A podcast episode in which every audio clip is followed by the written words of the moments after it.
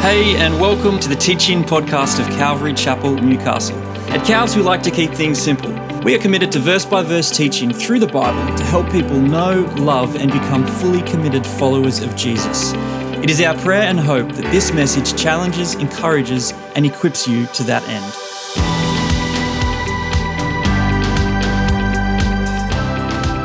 Ephesians chapter 5, God's love for the church, husbands and wives. So that's, that's the topic. Um, I realize um, somewhat of what I will be saying today concerning husbands and wives may be somewhat countercultural and possibly difficult to understand. Uh, you see, our worldview is very different than that, that, what is, that what is laid out in the scriptures for us.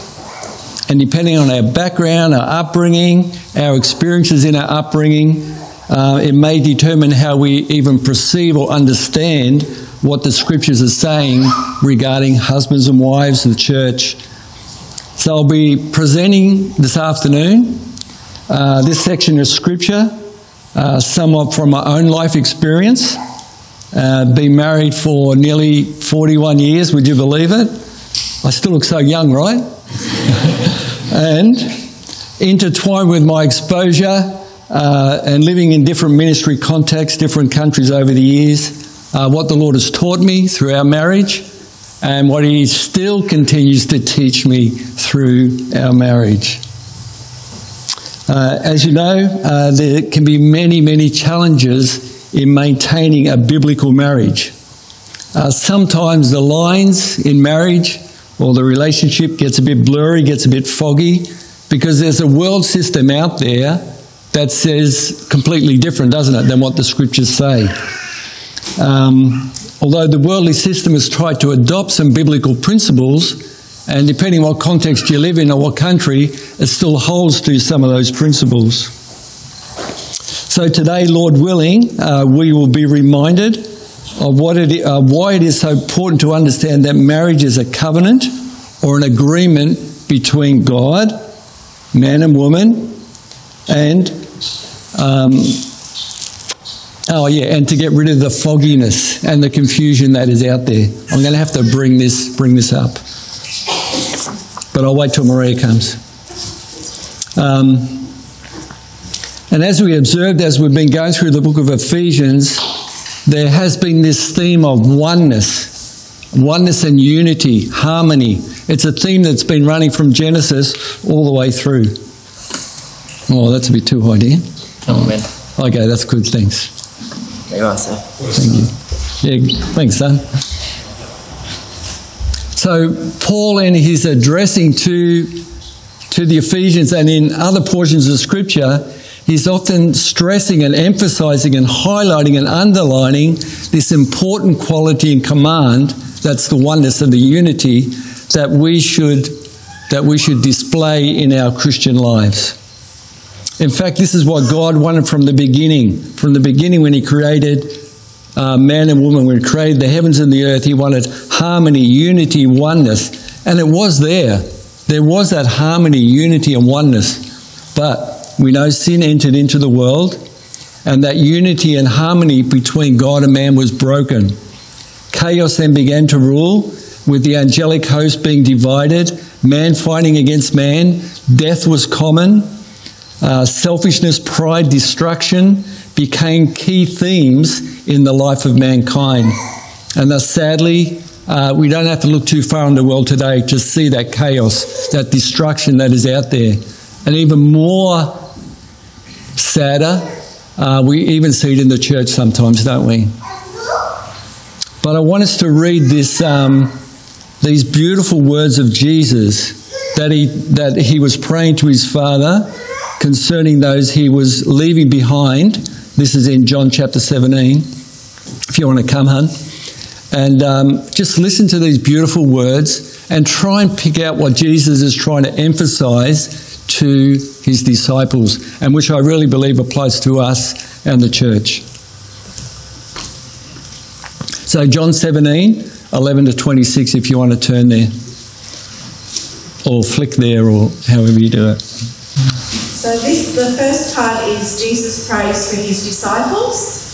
So starting at um, verse 11 of chapter 17 of John. Now I am no longer in the world, but these are in the world, and I come to you, Holy Father. Sorry, Holy Father, keep through your name those whom you have given me, that they may be one as we are. While I was with them in the world, I kept them in your name. Those whom you gave me, I kept and none of them is lost except the son of perdition, that the scriptures might be fulfilled. But now I come to you, and these things I speak in the world, that they may have my joy fulfilled in themselves. I have given them your word, and the world has hated them because they are not of the world, just as I am not of the world. I do not pray that you should take them out of the world, but that you should keep them from the evil one. They are not of the world, just as I am not of the world. Sanctify them by your truth. Your word is truth. As you sent me into the world, I also have sent them into the world. And for their sake, I sanctify myself that they also may be sanctified by the truth. Verse 20 Now Jesus prays for all believers. I do not pray for these alone, but, I but also for those who will believe in me through their word, that they all may be one, as you, Father, are in me and I in you that they also may be one in us, that the world may believe that you sent me. And the glory which you gave me, I have given them, that they may be one just as we are one. I in them and you in me, that they may be made perfect in one, and that the world may know that you have sent me and have loved them as you have loved me. Father, I desire that also whom you gave me may be with me where I am, that they may behold my glory which you have given me. For you loved me before the foundation of the world.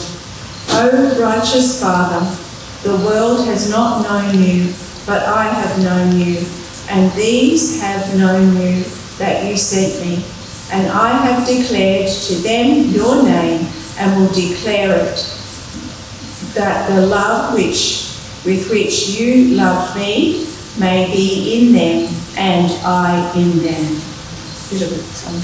Yeah, it's actually not easy to read. That's why I got Maria to read it. I was actually going to do it audible, but uh, I thought, no, we are one, so I thought, okay. So, can you hear the theme coming out? And it's, and it's a theme as we've been running through the book of Ephesians is that area of one, oneness, harmony. So one, one, one with the Father, one with Christ, and one with each other. Have you been picking that up?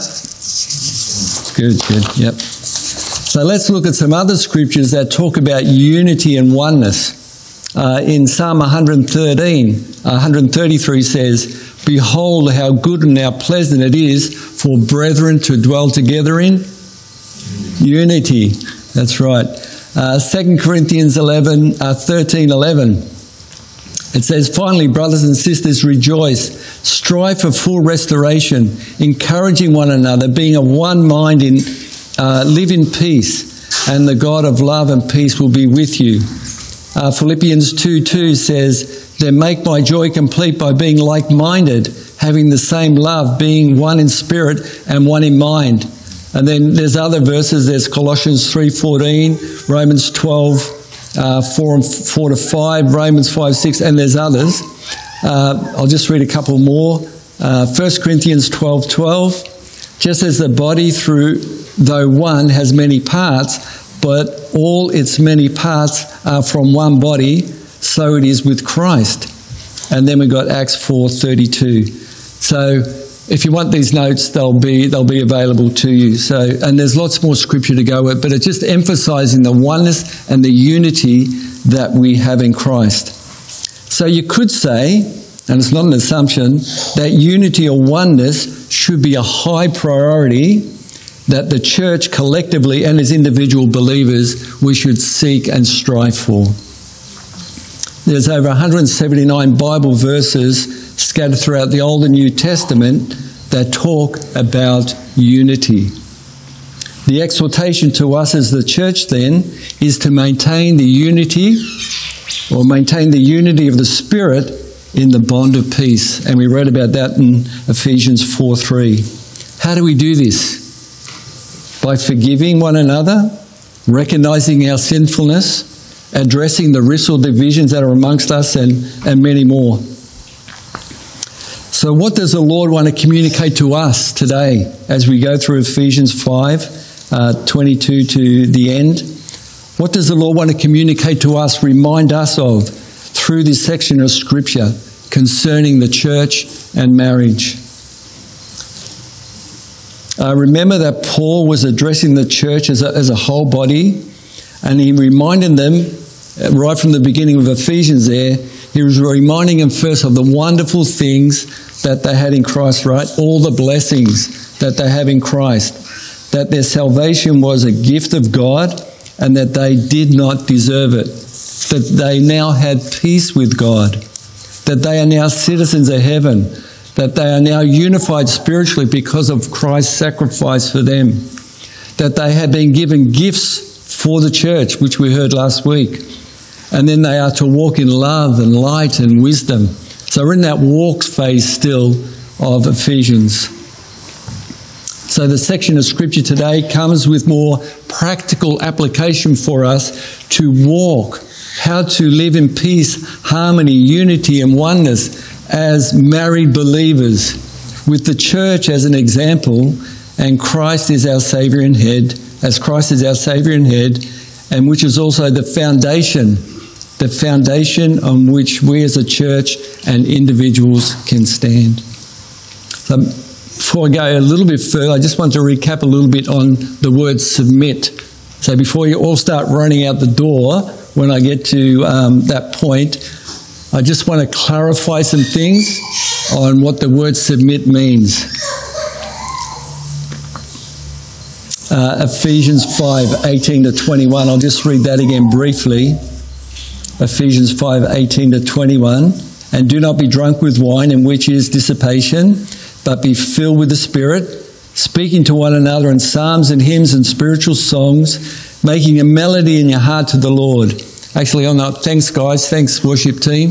That was really good today. I really enjoyed our time of preparation and just making, I can't sing, but I make a melody in my heart to the Lord with you. Uh, verse 20, giving thanks always for all things uh, to the God and Father in the name of our Lord Jesus Christ, submitting to one another in the fear of God. Do you hear that in verse 21? It's submitting to one another in the fear of God. And then we'll step into the next section where it talks about wives submitting to their husbands. So, first of all, I want to say that a spirit filled life and the fear of God brings about a correct understanding of biblical submission. Does that make sense? I'm just going to read that again. First of all, I want to say that a spirit filled life and that fearing God brings about a correct understanding of biblical submission.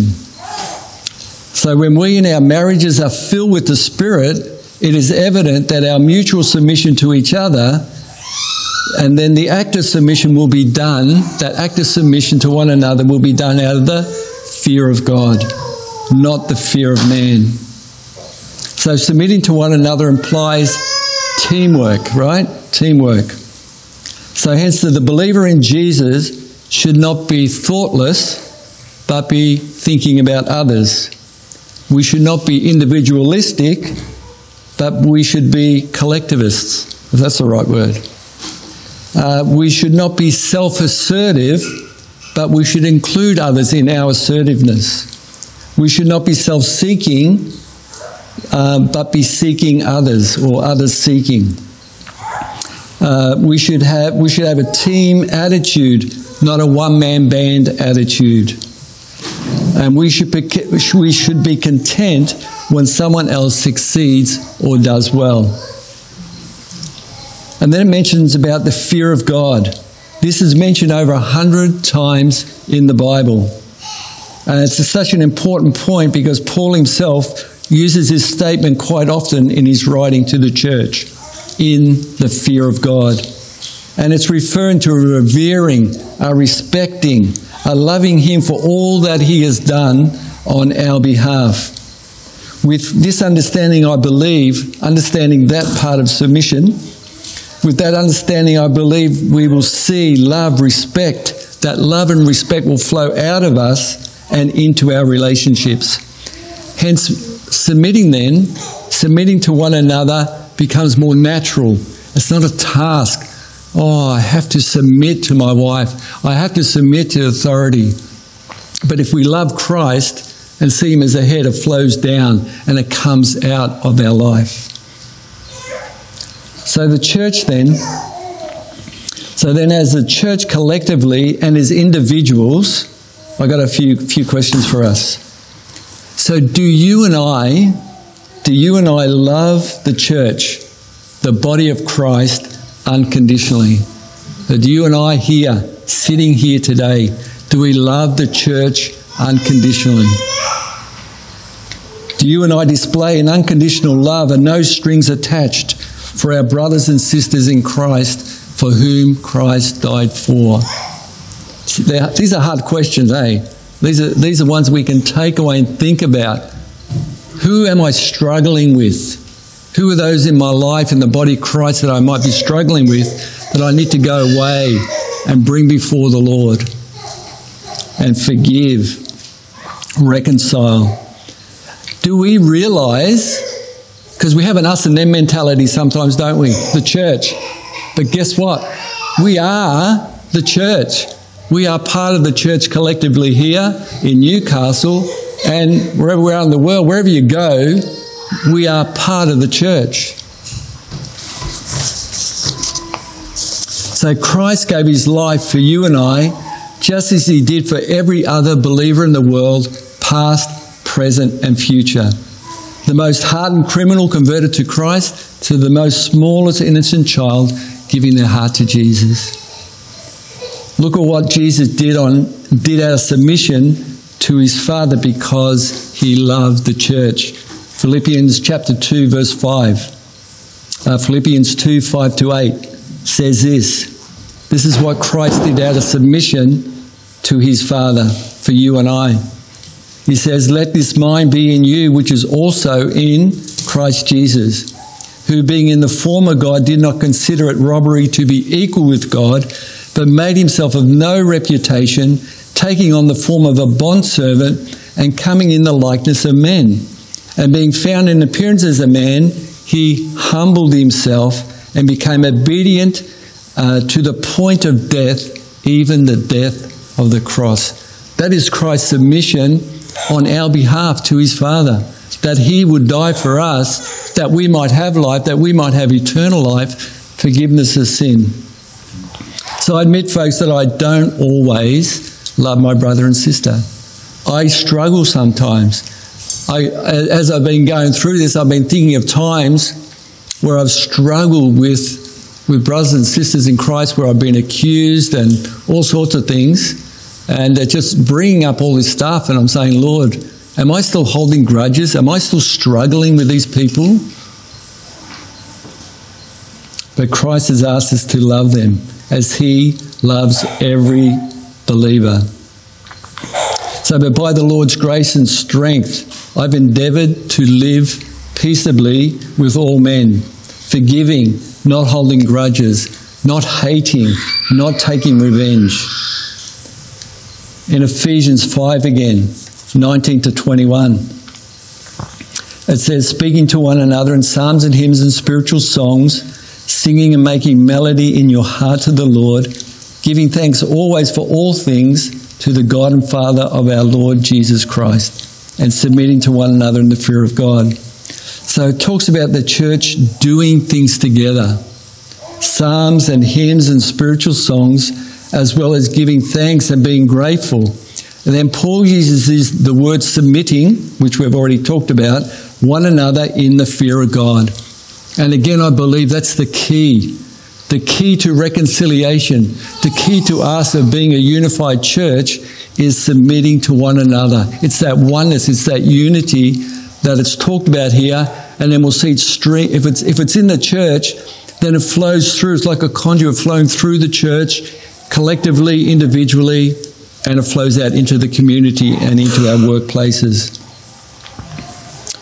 But as we look at church history, the church in some ways has failed the head. We have failed Christ at times. We have denied him, we have ignored him, um, not taking him seriously. We've abused him, hated him, forsaken him, compromised him. Yet, he still unconditionally loves us. I, I can't fathom that.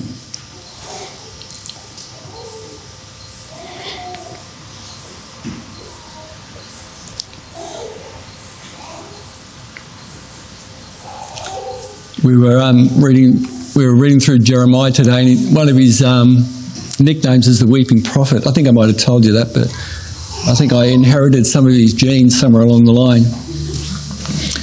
But so he, he loves us unconditionally after, after all our failings, and yet, guess what? He's still building his church. He's still building his church around this world, despite us. And yet, he chooses us as his vessel, as his instruments to serve him. So, Christ has never forsaken us, given up on us, denied us, hated us, or sought revenge on us. He says this He's preparing a place for us. He's preparing a place for us. No more weeping, it says. Uh, no more tears. All our tears will be washed away. Um, we have eternal life, eternal inheritance. Uh, we are blessed beyond all measure. We are adopted into His family. We have His Spirit residing in us. Is that not unconditional love? It is.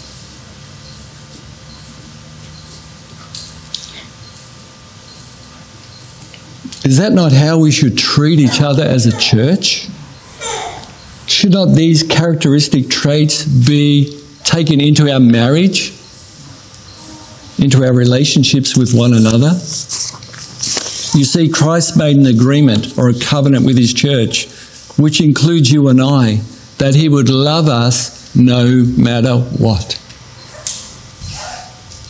No matter how we, how we behave, he will always love us. Thus, Christ has submitted out of love himself to the church because he honours and respects his Father. So, marriage. And I'm not going to do it, Nick, because I don't know all the words. You're all laughing because you know what it is, right? um, Proverbs 18:22. Guys, he who finds a wife finds a good, finds what is good and receives favor in the Lord. Do you agree, guys? Yeah, yeah good. Don't forget it. Uh, we've got verses, I'm not going to read them all, but Genesis 1 27 to 28. I'm not going to read that one, but Genesis 2 18 to 22. So these are verses that just um, prove to us that God ordained marriage. Then the Lord God said in Genesis 18:22 that it is not good for man to be alone. I will make him a helper fit for him. So the Lord God caused a deep sleep to fall upon the man, and while he slept, he took out one of his ribs, closed it up in place with his flesh, and the rib that the Lord God had taken from man, he made with he made a woman and brought her to man. Genesis 2:24 Therefore a man shall leave his father and mother and hold fast to his wife and they became one flesh. And it says a similar thing in Matthew 9 4 to 6. And then there's other verses in 1 Peter 3 7. Okay, wives.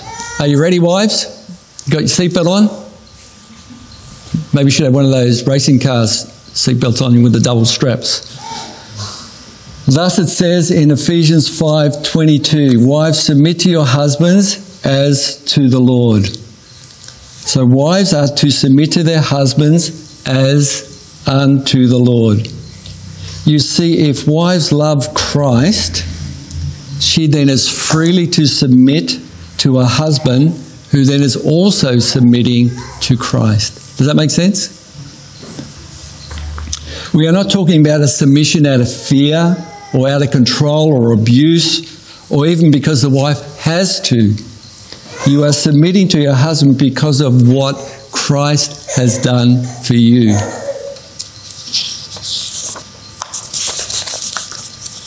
In the latter part of verse 24, it says, um, So let the wives be to their own husbands in everything. In everything. Paul says that the wife should be subject to her husband in everything. So does that really mean everything? Have you ever asked yourself that, wife? Like, do I have to be submissive to my wife, uh, to my husband in everything? So this needs to be understood in the same way, I believe, we understand submission in other biblical references. For example, in Romans 13, it talks about how Christians should submit to the state or to governments. And we understand that there are exceptions to that. And uh, Lloyd, Lloyd Jones has uh, one, two, three, four areas here where the wife is free from those everythings. So when the husband asks, is asked, sorry, when the husband asks or expects the wife to sin, then she is freely free from that submission. The second one, when the husband is medically incapacitated or insane, she is free from her husband's obligation to submit. The wife does not have to submit to a request a husband makes when he is insane or medically incapacitated. Now, I see you guys laughing there. don't, don't sort of make it up. Um, when the husband is physically abusive and endangers the safety of the wife or the children, I don't believe that the wife then needs to submit to the husband in everything. She's free from that obligation and hopefully getting help. And then the last one he says here when the husband breaks the marriage bond by adultery. Obviously, the wife does not have to submit to the husband's adultery or just accept it. The Bible says she has the right then to come out from under that. So now, taking the wife's role a little bit further, in verse 23 it says that the husband is the head of the wife, meaning that he has authority over the wife. And we need to be careful not to take that word authority as a standalone statement. We need to take it in the context where it further says that as Christ is the head of the church, the Saviour of the body. You see, I believe a wife will respect and love her husband if he, the husband, displays his rightful authority as the head of the home or head of the wife. Again, it's not the husband saying, Hey, I'm better than you, or don't argue with me. It's not that type of attitude that we want to see. It's because the husband loves, honors, and respects Christ that he will lead with the right authority, have that right headship over his wife and his family, just as Christ does the church. So, thus, wives are to submit and respect their husband's authority over them. So, in our context, practically, how could a wife do that? Now, I don't know whether to do this or not. I've got a little note here where husbands and wives are to look at each other while I say these. So you can do it if you want, all right? so, husbands and wives, you can look at each other if you want, you don't have to. You can do it when you get home. So, first of all, accept that you are married to an imperfect man, ladies. You can say it, husbands, to your wives if you want. I'm imperfect. Look for opportunities to show your husband's honor, to show your husband honor and build him up. Focus on what your husband does well. Encourage your husband when he gives spiritual direction to your family. Here's an interesting one listen to your husband. Actually, th- these are going to be very similar when we get to the husband, okay? Speak well of your husband. Don't discredit or shame him, particularly in public. Disagree with your husband, but do it respectfully. Show your support during hard and difficult times. And the last one I've got here, and, and you could keep going with the list, but don't compare your husband with others. Don't compare your husband with other men.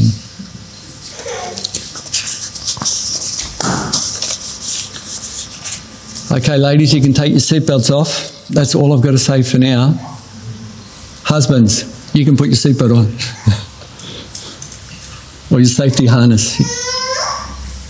Verse 25 Husbands, love your wives, just as Christ also loved the church and gave himself for her.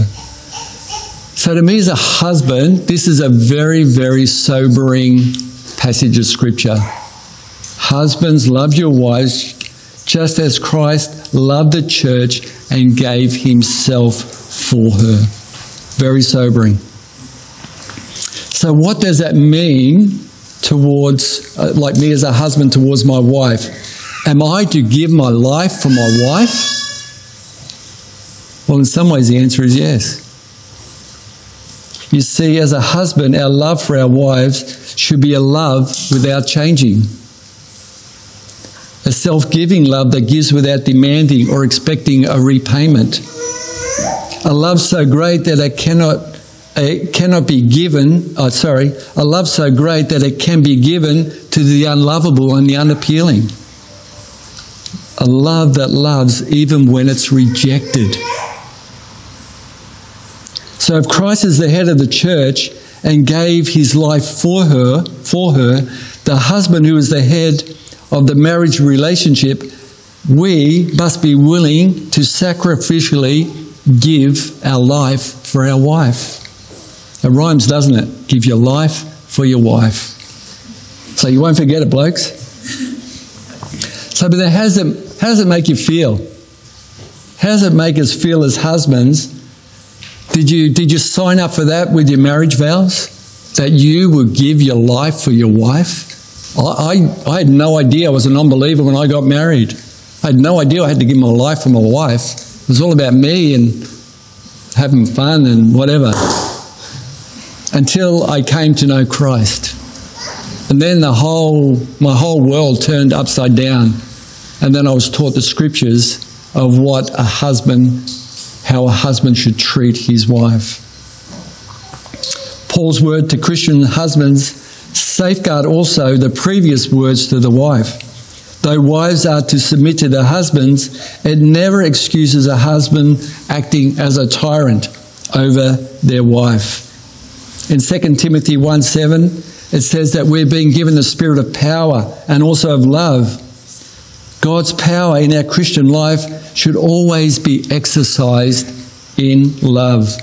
It's not the power of dictatorship or that little tyrant. It's not the idea of a man who demands to himself certain rights, tramples upon his wife's feelings, and so on, and sits at home as a dictator.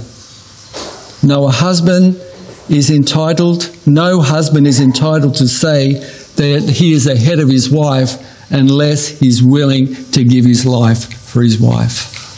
It's that unconditional love that we are to have for our wife.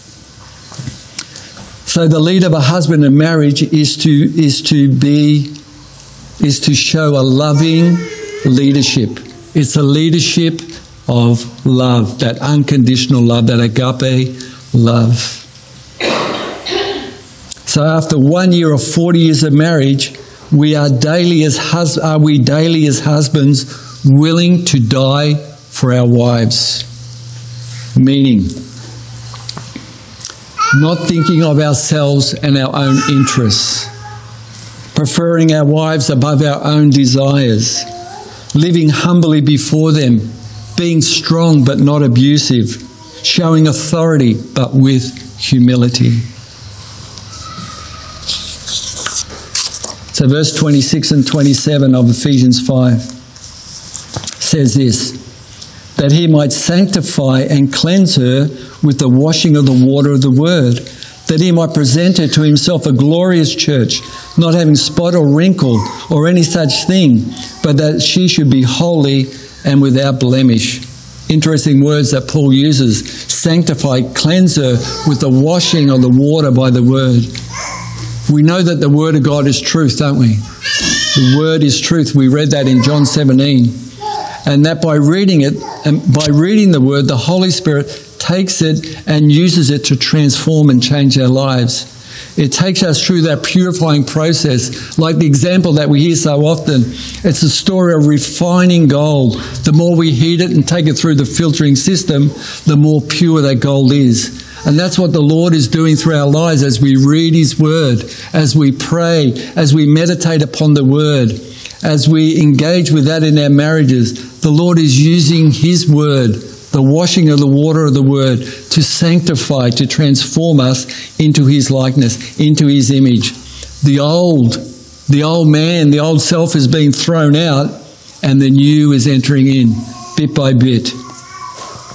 And uh, for time's sake, uh, Galatians, you can just note this at Galatians 5 19 to 26 uh, will help us understand that better. So, husbands, as the head, there are no negotiable areas we should be leading our wives in. We should be, there are non negotiable areas that we should be leading our wives in, sorry. We need to be teaching her the word. We need to be praying with her and that showing that sacrificial love to her. What did the early church do in the book of Acts? The bride of Christ, the early bride of Christ, when they came together, what did they do? They worshiped together, read the word, they prayed together. This was community, community being sanctified, being made holy, being washed by the word. Thus, as husbands, we as husbands must look after the spiritual needs of our wives once again leading out of love. Huge responsibility. And I must say, I've struggled in that area at times. Uh, you can ask Mary and I how I've struggled, and she's actually taken the lead sometimes instead of me being the father or the husband taking the lead in that area. But it's our responsibility. We need, we need to take care of the spiritual needs of our wives. So there's lots of great tools out there as well that help us as husbands and wives to be able to get into the Word, to read, to pray together. There's, there's lots of good material out there. Okay, some practical areas to think about as husbands towards leading out of love your wife. So, husbands, you can look at your wife now if you want. Some of you are sitting apart today. Interesting. Uh, firstly, accept that you are married to an imperfect woman. but look for opportunities to show your wife love and to build her up. Focus on what your wife does well. Focus, sorry, listen to your wife. Yes, you've got to listen to your wife. Communication. People ask me, what's, what, what's been one of the successful parts in your marriage? And I go, I'm really sucked at this at times. But communication, communication, communication, communication. Talk to your wife. Listen to your wife as well. Speak well of your wife. Don't discredit or shame her, particularly in public. Disagree with your wife, but in love. Show your support during hard times and difficult times to your wife. And don't compare your wife with others. Don't compare your wife with others. Verse 28 and 29. So husbands ought to love their own wives as their own bodies.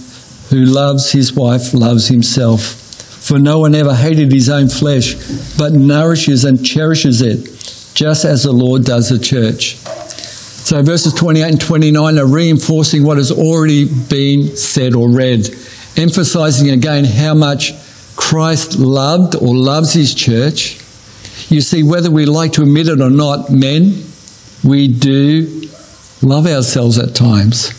But we try to put on this macho image and brush it off and say, oh, I don't really care about myself. But we do. The truth is, we take care of ourselves more than others at times. We like to put ourselves first and family and others second or third. Taking care of our needs becomes a priority at times and not our wives, our families. So, next time, guys, when you look in the mirror, uh, ask the Lord what he, what he wants you to see. What does the Lord want you to see when you look in the mirror? That you are made in His image. You're not looking at your hair. You might have to do it a bit, but but look to see. Hey, I'm created in the image of God. I'm created in His likeness. I have some of His character traits in me. We have a mind. Number one, we have a mind being renewed daily by the Word of God, by the Spirit of God that lives in us, so that we can honour Him. Number two, we have a will that desires to please and honour the Lord with our actions and our attitudes. And He's also created us to have emotions, feelings of compassion, love, courage, and so, so forth. And guess what? Your spouse is also made in the image of God, and she has these characteristic traits, these attributes as well. And guess what? Together you are one. And guess what? As a church, we come collectively to share what God has given to us. Just think of the unity, the oneness that we could have if we understand how we are made in the image of God. Verse 30 For we are members of his body, of his flesh, and of his bones. Verse 31 says, And for this reason, a man shall leave his father and mother and they shall be joined to his and shall be joined to his wife, and the two shall become one flesh. So that takes us back to the Old Testament to Genesis chapter 2 there, stating again the importance of oneness. Again, that theme of oneness in marriage. Adam said after he had taken out his God had taken out his rib, that this is now bone of my bone and flesh of my flesh. They shall be she shall be called woman because she was taken out of man. Have you ever said that to your wife? You're bone of my bone, flesh of my flesh. That would be interesting, wouldn't it? I've never said it to Maria. But that's it. God created us one in unity. So, do you see the theme? Do you see the theme that God is bringing out here?